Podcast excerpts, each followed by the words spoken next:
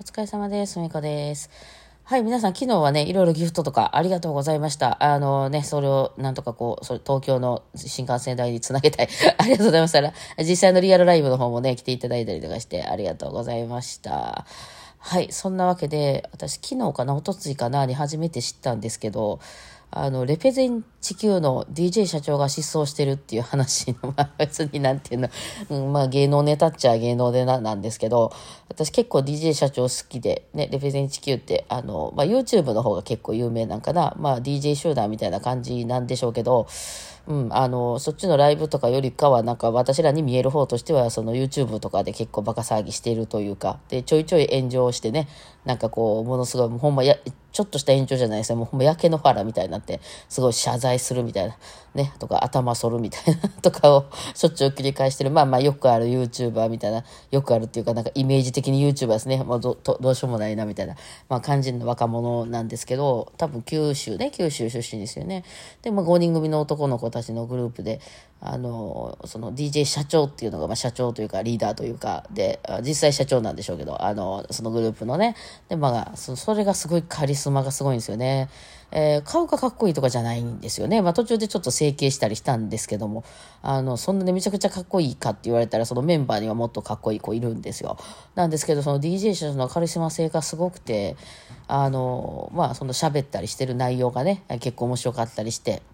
うん、あのみんな結構ファンがすごい熱狂的に、えー、だって YouTube とかで400万人とかでしょ？なんかねでいろいろそのまあ時々ね問題が起こったりとかして多分だからそのいわゆるビジネスをするとか要するにそのななんて言うのかな自分らが活動するエリアもそうでしょうね。いわゆるなんていうのかなあのボイシーの一番逆っていうか、まあ、底辺っていう意味じゃなくて陽キャなんであの何ヤンキー文化というか、ね、そういう感じでそういう人たちがいっぱい集まってるって感じなフォロワーさんで集まってるって感じなんで、まあ、そりゃむちゃくちゃ言われるし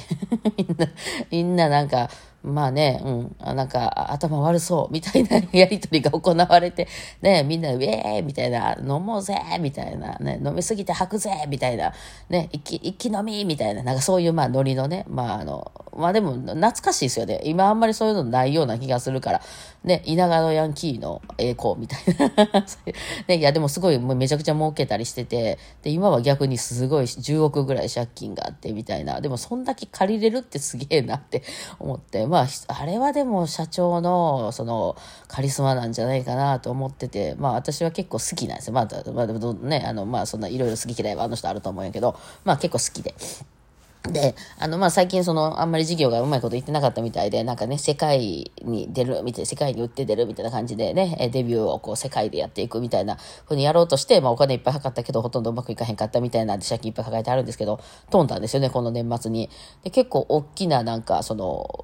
ファンイベントなんかもたくさんあったのに、今までね、結構ちゃんとしたことを、ちゃんとしたことっていうか、なんだろう、みんなね、あの、いろいろこ、こんな俺やけど頑張ってきたで、みたいな感じで、ああ、社長頑張ってるとか言ってね、だから社長がなんか本出したりしたら、いや、買う買うみたいな感じで、ね、なんかイベントあるとか言って言ったら、私も行こうかなとかで思ったりとか、私はあんまりそういうのは言ったことないけど、まあでも結構好きだったんですよ。うん。で、まあ、ちょっとね、その YouTube が悪、あの、バカ騒ぎなので、ですね、あの、なんかみんなで、あの、何、裸になるとかさ、なんかそんなんが多いから、まあちょっとそれは見てなかったんですけど、まあ社長が喋ってる内容とか面白いなと思っていつも聞いてたんですけど、まあ今回、あの、そういうのを前に飛んでしまって、で、なんか、やっぱな、人なんでしょうね。なんか、そういうのすごい参考になるなと思って、私は、その、社長はそのいろんな借金とかをものすごいたくさん抱えながらも、それでも、え、ちゃんと働いて返していくよ、みたいな感じで、俺らに力をください、みたいな感じで、いや、でも、社長、ええー、人やし、みたいな感じで私は思ってたんですけど、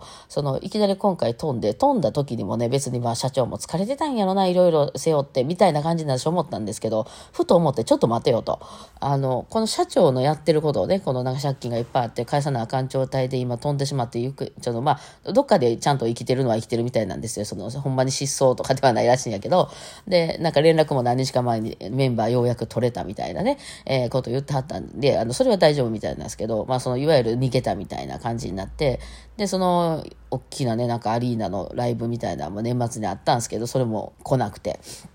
そんな大きなところでね。っていうのを、これが、例えば私の元別れた旦那がそういう同じことしたらどう思うかとか思ったらですね、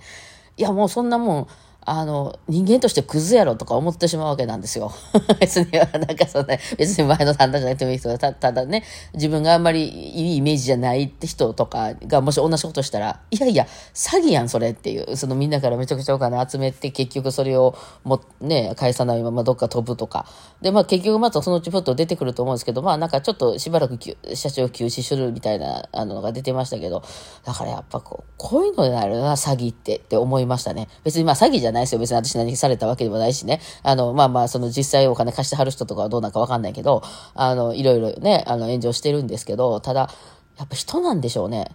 なんかね、例えばそう思った時に、あの、でも社長やってることってこれやばいよなっていう。まあでも私はね、その、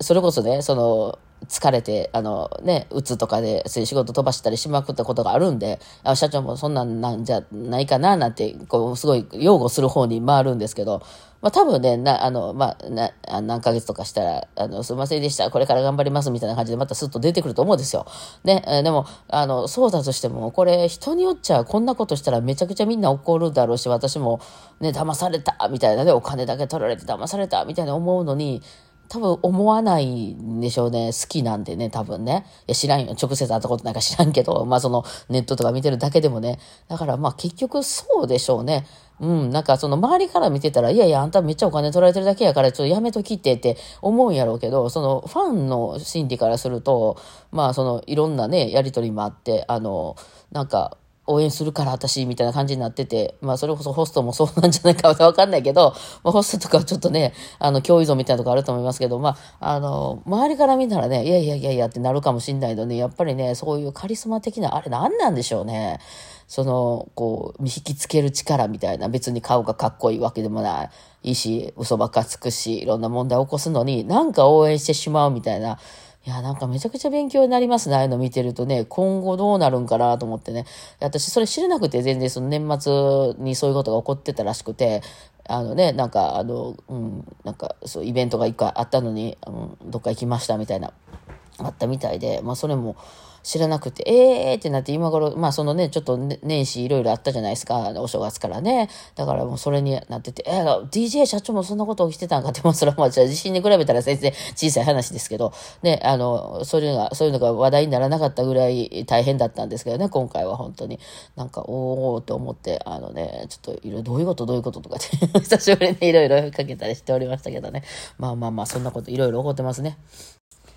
さあ、まあそんなゴシップネタはともかくね、えー、いやいや、なかなかあの、地震の方の地域も、なんか寒いの大変そうですよね。皆さんなんかあの、まあ私もあんまり全部見てるわけじゃないからわかんないですけど、体育館みたいなとこにね、避難してらっしゃる方とか、ストーブとかしかないですよ。なんかね、その家全体があったかいみたいな感じじゃないやろうから、ちょっと今からまだしばらくずっと寒いやろうから厳しいやろうなと思ってますよね。で、あとは、その不思議なのが、そのまあね、なんていう、その、やたらその現地に行こうとかね、するとか、なんか物を送ろうとかする方がこんなに多いんだなと思って、あの、なんかその、多分向こうの方がね、これ送ってくれって言ってらっしゃるみたいな親戚の人が、なんかここれこれ送ってくださいとか言ってはることに関しては全然送っていいと思うんですけど、